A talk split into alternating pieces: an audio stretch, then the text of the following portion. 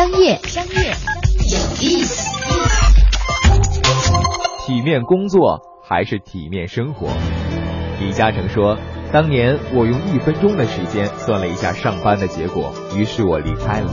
很多人用一生的时间去试了一下，他们发现我算的是对的。上班很简单，就是生活很困难；创业很困难，但是接下来的生活会变得简单。”北京大学卖猪肉的校友回学校讲创业，受到了新闻媒体的广泛关注。至今仍有人觉得卖猪肉不体面。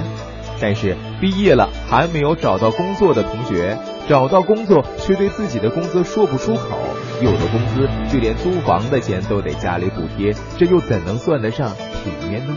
想要体面的工作还是体面的生活？小伙伴们，不妨把二者放到自己心中的秤盘，找到你自己的度量衡。